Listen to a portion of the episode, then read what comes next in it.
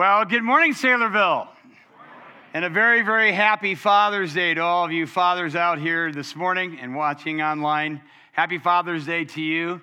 If you brought a copy of Scripture with you this morning, you can find Romans chapter 1. Romans chapter 1, we're talking today about the unashamed gospel. So, I mean, I, am sorry if you thought this was going to be a Father's Day message, but uh, oh well. I think the best gift a dad could give to their kid or kids is would be the gift of a Christ honoring faithful life. Uh, albeit imperfect, but a consistent and unashamed life. One who loves God, and clearly so, loves their mother. And by the way, I admire many dads represented here at Saylorville Church. And in fact, I want to be just like some of you when I grow up. Because you're great dads in that way. And if you're not one of those dads, it's not too late to commit yourself to being one of those. And speaking of being unashamed, we're talking about the unashamed gospel. And we're looking at some popular verses here that some of you have probably memorized. Romans chapter 1, verses 16 and 17, where Paul says, I am not, say the word, not ashamed of the gospel. I'm not ashamed of the gospel of God. For it is the power of God unto salvation to everyone who believes, to the Jew first and also to the Greek. And watch this. For in it, the righteousness of God is revealed from faith to faith. For as it is written, the righteous or the just shall live by faith. Now, in a moment of honesty, how many of you have ever been ashamed to share the gospel? Just raise your hand. All right? I appreciate the honesty here. Mine going up too.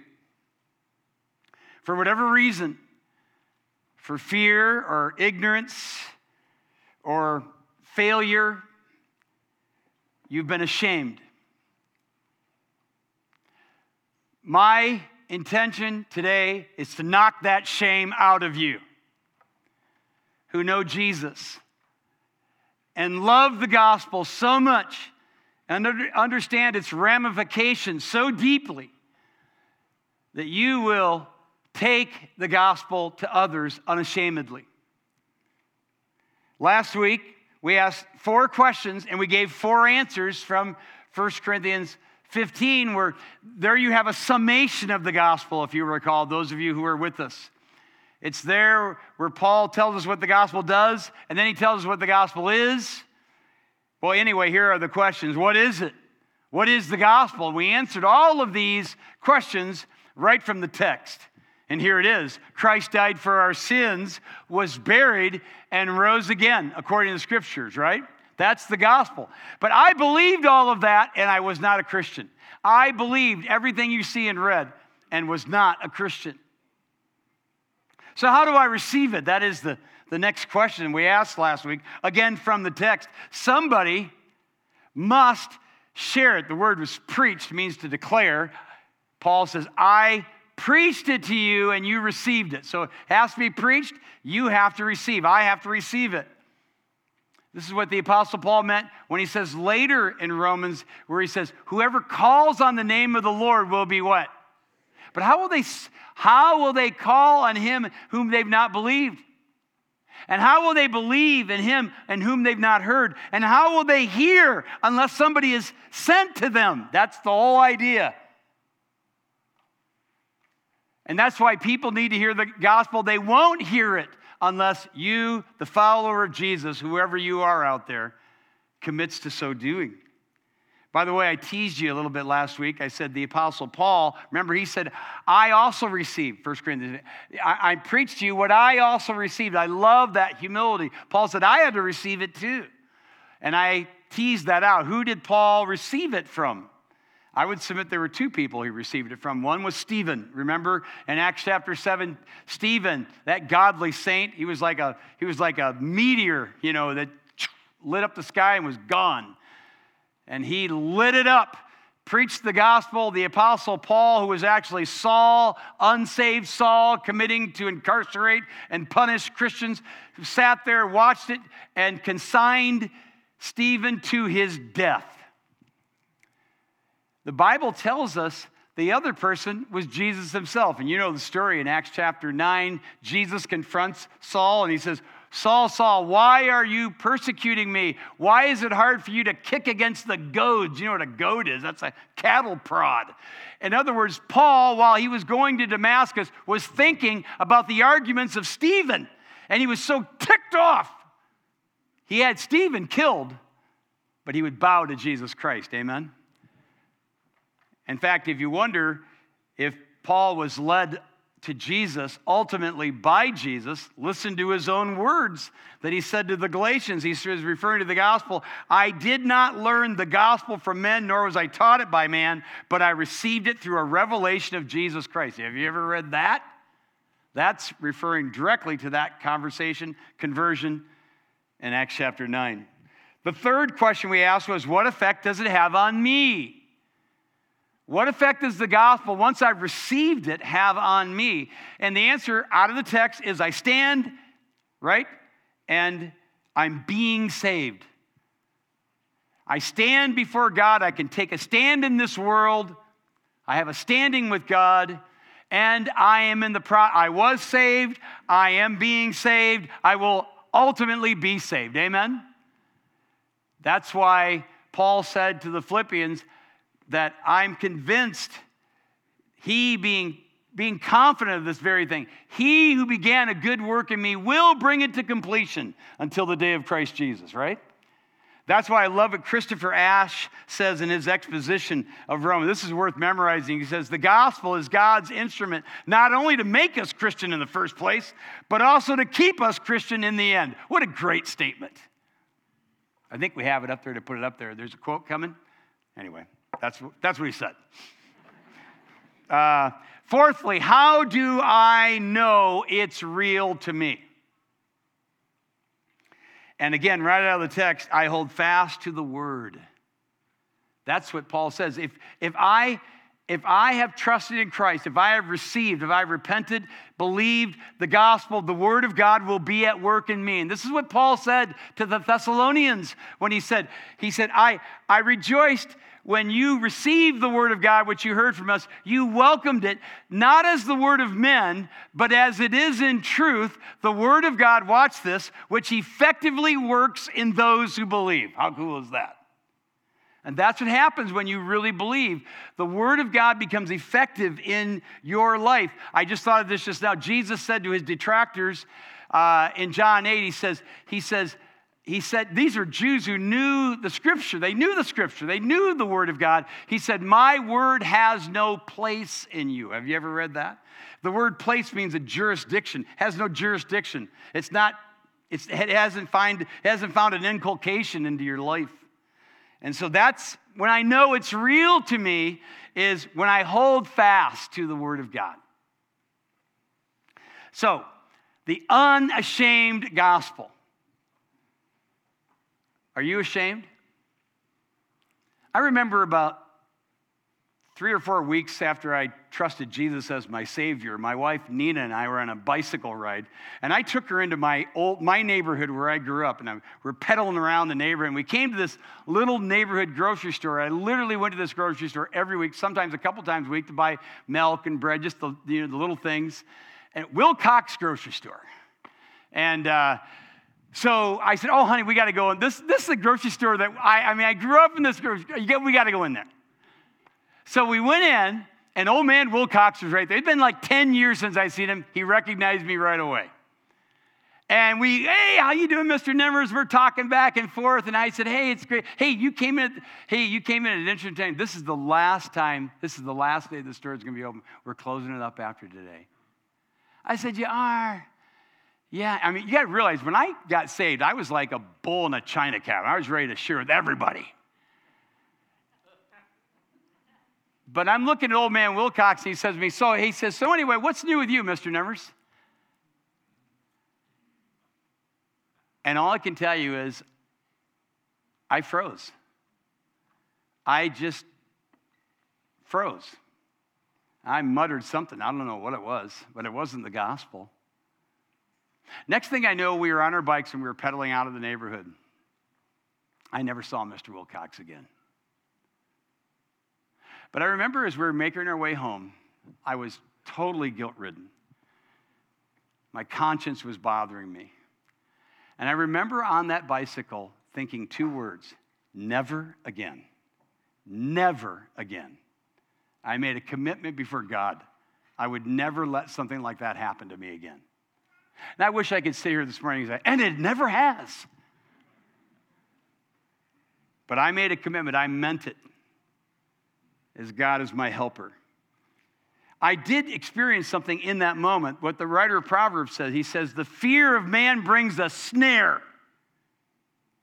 A snare is the most cruel trap ever devised by men for animals. If an animal gets caught in a snare, be it a foot or a ne- you know, the neck, the more they struggle, the tighter the snare gets until it either cuts off the appendage or chokes it to death.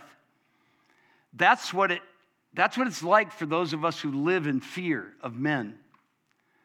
And I'm here to say to you, you don't have to fear if you know Jesus. For God has not given us a spirit of what? Say the word. Fear. Remember that. I got it underlined for a reason. But of power, of love, and of a sound mind. That's why we should not be ashamed of the gospel of our Lord. That word fear, now the, the, Greek word for fear is a really cool word. We get our word phobia from that word. It's the word phobos, but that's not this word. The normal word is phobos. This word fear, it's the only time it appears in all the Bible, in all the New Testament, right there. You know what it means? It means to be a coward. That's what it means. God has not given us a spirit of cowardice. That's what it's saying. But of power, of love, and of a strong, sound mind. Today, on Father's Day, I'm hoping to run the spirit of you cowards out of this church and put some spiritual rerod into you to be unashamed about what you believed in. All right? So we're answering the question why should a Christian unashamedly share the gospel in the series that we are preaching? This, this series more like Jesus. This is the foundational two messages. We are gospel centered, amen? And here's our text again For I am not ashamed of the gospel, for it is the power of God unto salvation to everyone who believes, the Jew first, also to the Greek. For in it, in that's in it, in it, in the gospel, the righteousness of God is what's the word? Very important word. You should underline that in your Bible. Is it's the word we get our word revelation, where we get our word apocalypse from this word, is revealed from faith to faith, as it is written, the just, the righteous shall live by faith. Well, here it is. Number one, why should a Christian unashamedly share the gospel? Because it's good news. Duh. That's what the word means. Evangelion means good news. Don't you love to share good news? I know some of you keep, but if you know me, if anybody knows me, I cannot keep back good news. I love to share good news about a thousand different things, but especially this. I was thinking about this and I thought, and I, I, this is the way my weird brain works. I, I, thought of a, I thought of a passage in the Old Testament, a story in the Old Testament, kind of an obscure one. The Syrians had, um, had surrounded Jerusalem. Things were really bad. It was a war of attrition. Uh, there was no food left. People were eating their own. That's how bad it was. You can read it for yourself in 2 Kings 7. But, but these, two, these four lepers are, are outside of the gate. I mean, who's going to bother a leper? So they're having a conversation with each other. And uh, they, they go, hey, you know, why don't we sit here till we die? Let's just go over to the Syrians. Give ourselves, what's the worst that could happen? So they go. In the meantime, God causes this this uh, disturbance to take place, all the Syrian, the entire Syrian army leaves with spoils galore. I mean, these four lepers are coming back. They got so much stuff. They're eating. They're getting full. They're just, oh, I can't believe what we've got. And suddenly, in the midst of the whole thing, they realize they've kind of kept this to themselves. And it says this. Look at this in Second Kings. There it is. They said to one another, "We are not doing right." This is a day of what? What's the expression? By the way, that's Hebrew, but the Greek translation called the Septuagint of the Old Testament, that phrase, good news, is the word euangelion. It's the word gospel. This is a gospel day. If we're silent and wait until the morning light, punishment will overtake us. Now, therefore, come, let us go and tell the king's household. Why do we share the gospel? Because it's good news. That's why. Is it good news? Has it been good news to you? I mean, when somebody gets engaged, that's good news. We all hear about it. Somebody gets married, that's great news. We all hear about it. Somebody has a baby, oh my goodness, the world's got to know. It's good news. How much more? A message that will save a soul. Secondly, why should a Christian unashamedly share the gospel? Because we're, got, we're obligated. I know you don't like to hear that word, but that's the word that Romans 1:14 actually uses, where the Apostle Paul says to the Romans in the context, he said, I wanted to come to you, but I've been prevented. And in verse 14, he says, I am under obligation both to Greeks and barbarians. I'm obligated. You say, well, that's the only time he says that. No, it's not. He said the same thing to the Colossians. He said, Pray for me that the door will be open to me to share the gospel. Then he says, Which I ought. It's a, it's a word which carries the idea of a moral obligation that each of us have. This is why Paul said to the Corinthians, Woe unto me if I preach not the gospel, for necessity, that's a word which means to be pressed. Necessity is laid upon me. I'm being pressed into this. That's, I just can't hold it back. So there is a moral obligation. We are obligated. Thirdly, because it's God's power to save. Look at it again. For I'm not ashamed of the gospel, for it is the what? Power of God unto salvation. That's the word we get our English word dynamite from this word. I love this word.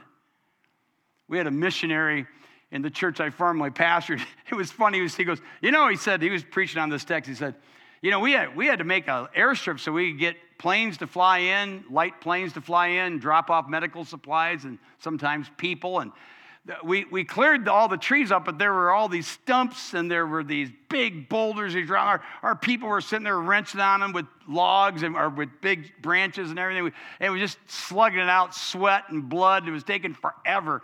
And one of them goes, comes up and goes, I know how we can clear this strip. We'll just blow everything up. They got dynamite. They stuck dynamite on the stumps, under the, under the rocks. They just blew, in, in a couple of hours, the whole thing was clear. That's what you have in the gospel. It can obliterate a stony heart and make it soft. The gospel, in and of itself, can do that. I know what some of you think, well, I don't have your personality. My personality, my personality never saved a soul. And neither can yours. But the gospel can.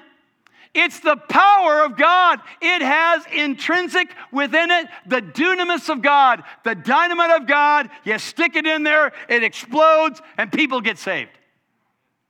That's why we ought to go about this in an unashamed kind of way. This is why Paul said, I mean, this is like nuclear stuff, spiritually speaking. It obliterates every earthly argument. Even, the, even intellectuals, they fall to their knees at the gospel. We're going to say goodbye to a couple of them who were and still are scientists, very intellectually minded. And they had every aberrant belief you could possibly imagine. What changed that? I'll tell you what changed it the power of God. I got to quit yelling. That's why Paul said to 1 Corinthians, he said, When I came to you, brethren, I didn't come to you you know, with excellency of speech or of wisdom, declaring to you the testimony of God. For I determined not to know anything among you except Jesus Christ and Him crucified. And I was with you in weakness and fear and much trembling, and my speech and my presentation were not like that, but a, a demonstration of the Spirit and power. That's what He said.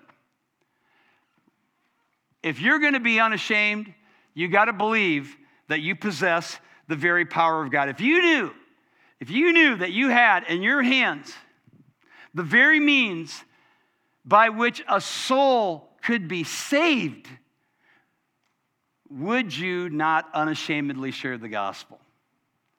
I'm telling you, you do. The only question is why you're not, if you're not. Because I rejoice in the many who do. I want to just put pictures of them up here. They're my heroes. Fourth, because it appeals to everyone. I love this. I'm not ashamed of the gospel, for it's the power of God unto salvation. Watch what's the next line? To everyone who believes. Did you catch that? To everyone who believes. It appeals to everyone. The only stipulation is not to be chosen, but to choose. We're not, we're not denying the elected powers of God. That's none of my business. I don't know who's elect or not. I just know God has chosen people. I just got to go find them. And I call them to repentance. I call them to believe the gospel. And I praise the Lord when they do. This is why 2 Corinthians 3, verse 16, Paul says, when there's a cover over their hearts, and when one turns, God chooses, we turn. Amen? And when we turn, we're saved. To everyone who believes, a couple weeks ago, we had vacation Bible school. And we instruct our teachers, they're little kids. Let's not manipulate them. Give them the gospel. Let's see what happens. Don't, don't press them into decisions. But they were, our, this group of teachers were so amazing. They were giving the gospel all week long. And these kids, about right in the middle of the week, it's, I want to be saved. I want this. I, and one by one, a half a dozen, a dozen, 15 or more came to Christ. We didn't check with God as to whether they were chosen.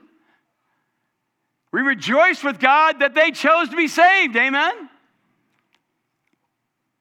It appeals to everyone. This is a reason why we should be unashamed in our presentation of the gospel. And finally, because it reveals God's righteousness. So, this is the 17th verse says, for in it, and the word for, there's three fours in this. If you look, every, every word means, every time you see for, means because. Because. Because in it, in what? What's the antecedent to it? The gospel, right? That's not rocket science, just read the text. For in it, the righteousness of God is, what's the word? Revealed. That's the cool word I referred to earlier. We get our word revelation from this word. It's, a, it's the word revealed literally means, it, the word literally means to take the cover off. Now, you don't know what's inside something until you take the cover off, right? Uh, likely, likewise, there's a cover on some of you here. A number of you here still have the cover on. You're, you're blind. You don't see. You don't see it all. It's not been revealed to you. You're lost. And many that do know Jesus here, you, we all rub shoulders with people, the cover's on. It's the gospel that takes it off. That's the idea here, okay? The righteousness of God is revealed, takes the cover off, opens our eyes. The big reveal of God's righteousness is this not that we earn God's righteousness by good works, but that we're given God's righteousness by Jesus' good work his death and resurrection. Amen? That's the whole argument of Romans, by the way. One more thing revealed. The, the, the word revealed is actually present tense. This is really cool. It's actually present tense, which means when God takes the cover off, when you got saved, did you see everything perfectly right then? Huh? Anybody here? Uh, no. Right? Why? Because most of us can't take right away the full floodlight of truth that accompanies gospel light.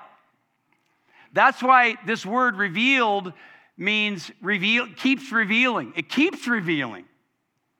My wife, Marilyn, with her permission, she, she tells the story of so she and her husband, Lori, were saved on the same day. And, uh, and so I was an evening, the pastor was over there, led them both to Christ. And their babysitter, their babysitter uh, was a fervent follower of Christ and had been praying for them to be saved for years. The very next day, Marilyn tells the story, the babysitter came up to Marilyn and said, I am so excited for you and Lori. I can't, I'm so excited about what happened to you last night. So thrilled about what you did. And Marilyn looked at her like she's going, uh, What did I do? I mean, she knew she was a sinner. She had trusted Christ as Savior, it was real. But she didn't understand all the ramifications. Did you? No, this is the, I love what Emily Dickinson, the poet, said truth must dazzle gradually, or every man go blind. That's why when you walk out of a matinee in the middle of the afternoon on a sunny day, it's like, whoa! You know, it's like you're not closing your eyes, but you're barely opening them, right? But as you walk in the light towards your car, your eyes what? They adjust. God keeps revealing. This is the whole idea of sanctification. The righteousness of God is, is intrinsic within the gospel, and it keeps revealing truth to us. And that's what it means when it says they go from faith to faith faith in Christ, and then the life of faith because we walk by faith, not by what? Sight. And that's the point here. The righteous shall live by faith. You didn't just pray a prayer, you entered into a life dressed in the righteousness of Christ. My wife and I, just the other day, left the home of a couple we led to Christ about seven or eight months ago. And we discipled them for a period of time, then we passed them off to one of our community groups. We haven't gotten with them since. So we got with them. They had us over for a meal. And I have to tell you, we went away literally on cloud nine. We floated home that night. We floated home. We were so delighted in the revelation of God. Their eyes continually open, great deep convictions coming into their lives. It just gave us joy. It was just absolute affirmation of their salvation. To, to be able to see the righteousness of God on display, an amazing thing. The cover is off. And it was clear. Growing in faith, from faith to faith. Likewise, when we unashamedly share Jesus, you and me, we become God's instruments used by His Holy Spirit and taking the covers off those who have yet to see. And again, I know you say, well, I'm not like you. You don't have to be like me. Just be committed to the gospel. That'll do the work in and of itself. You know, it's like Spurgeon said. He said, I, he said, you know, I, you know, you don't, you don't need to be afraid of the lion. Just let the lion out of the cage. It'll take care of itself. This is a lion. Let it out of the cage. It'll take care of itself. So, my challenge to you this morning is to commit to sharing the gospel unashamedly and let God lead you creatively in doing so. And we talked about parents, you know, the good news when they're, you know, they're going to have a baby. And we rejoice with them. I mean, they, I mean, parents come up with lots of ways to do the big reveal, right? Balloons popping, cakes cut. I saw a website with 75 ways to do a gender reveal. Don't go there. But how much more creative should we be in announcing the greatest news on earth? And this is why Paul said in 1 Corinthians 9, I have become all things to all men that I might by all means save some. Getting creative. And Jesus said, I am the way and the truth and the life. No one comes to the Father except through me, right? The word way is the Greek word hodos. It means road. That's exactly what it means. It means road. Jesus is the road to heaven. Can we all agree to that? He's the one road. There's only one road. Listen, this is the thought that came to me many years ago, and I'll give it to you again. There's only one road to heaven, but there are a thousand on ramps. Go figure them out. Build an on ramp. You're the on ramp. Your creative way of bringing somebody to Jesus is an I. You don't have to do what I do, just do it. Our own missionaries that we're sending out, they leave one week from today. We'll say goodbye to them at the end. I, I've been interacting with them about their plans as they get acclimated back in Ireland. They have seven on ramps that they're planning and praying over right now to bring people to Jesus. Seven of them. Can I get a hallelujah?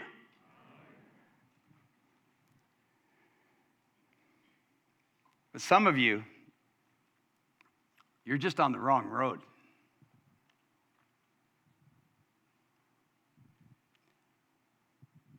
And you need to get on the road that takes you to heaven. My friend Dave Heischerkamp loves to tell the story years ago when we were in California at a conference. It was the dead of night. And uh, we were on the wrong road. Surprise. And we got, out, we got off. We got an on ramp that would take us to the right road, except we found out it was a toll road. and we didn't have any change. I think it was 35 cents. We came up with a quarter. We threw it in there. Dave says, Pat, it's a rental, take off. My conscience was bothering me. I needed a dime. There was a car right behind me. I know what you're thinking. One of the, not one of the brighter things I've ever done in my life. I get out of the car. I, this, is in Cal, this is in Los Angeles, California. I go to there and I knock on the window of the other car. I ask him for a dime. I think out of sheer fear, they coughed up a dime. and we were on our way to the right road to take us to our destination. Those of you who don't know Jesus, if you take this on ramp, you'll discover that the toll has already been paid. Amen? He's, it's already been paid by the Lord Jesus.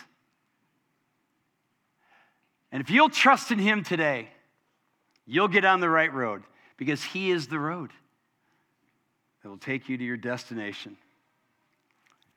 Some of you are just on the wrong road right now. You, you need to hear the voice on that divine you know, on that divine roadmap that says, take the exit. And if you do that, you'll enter into eternal life. And those of you who have already been there, you know Jesus. But the shame, for whatever reason, has put its clamps on you. It might just be sheer, might be fear, but it might be worldliness. You're just so busy. You get so many things going. You're running here, you're running there, you're buying this, you're buying that, you got to have that, and you just don't have time to think about lost people. Right now, as we close in prayer, would you make a commitment this morning? Those of you who know Jesus, to be unashamed about telling others about him. Would you do that? With all eyes open and everyone looking around. If that's you, if you would pray that, would you just slip your hand up right now? That's what I'm talking about. Let's pray. God, we thank you for the unashamed gospel, and we ask you to forgive us for the things that have caused many of us to shame to not share, to not be open, to not tell others. And some of it's just fear or lack of knowledge. We don't think our personalities are perky enough. But we've learned today, Lord, that the gospel has power in and of itself to change somebody's life. It's like dynamite. Lord, I pray that the righteousness of Christ that we have been dressed in, those of us who have trusted Him, might be more greatly revealed, that our knowledge might give us uh, more confidence to talk to others about Jesus. And God, allow us to build new on ramps to the one road that will take others to Jesus. We commit our hearts and we repent. We repent today, Lord, of stagnation and lethargy. Give us a fresh infilling of your truth, a fresh infilling of your spirit, and send us from here with great zeal, we pray in Jesus' name. Amen. Let's stand.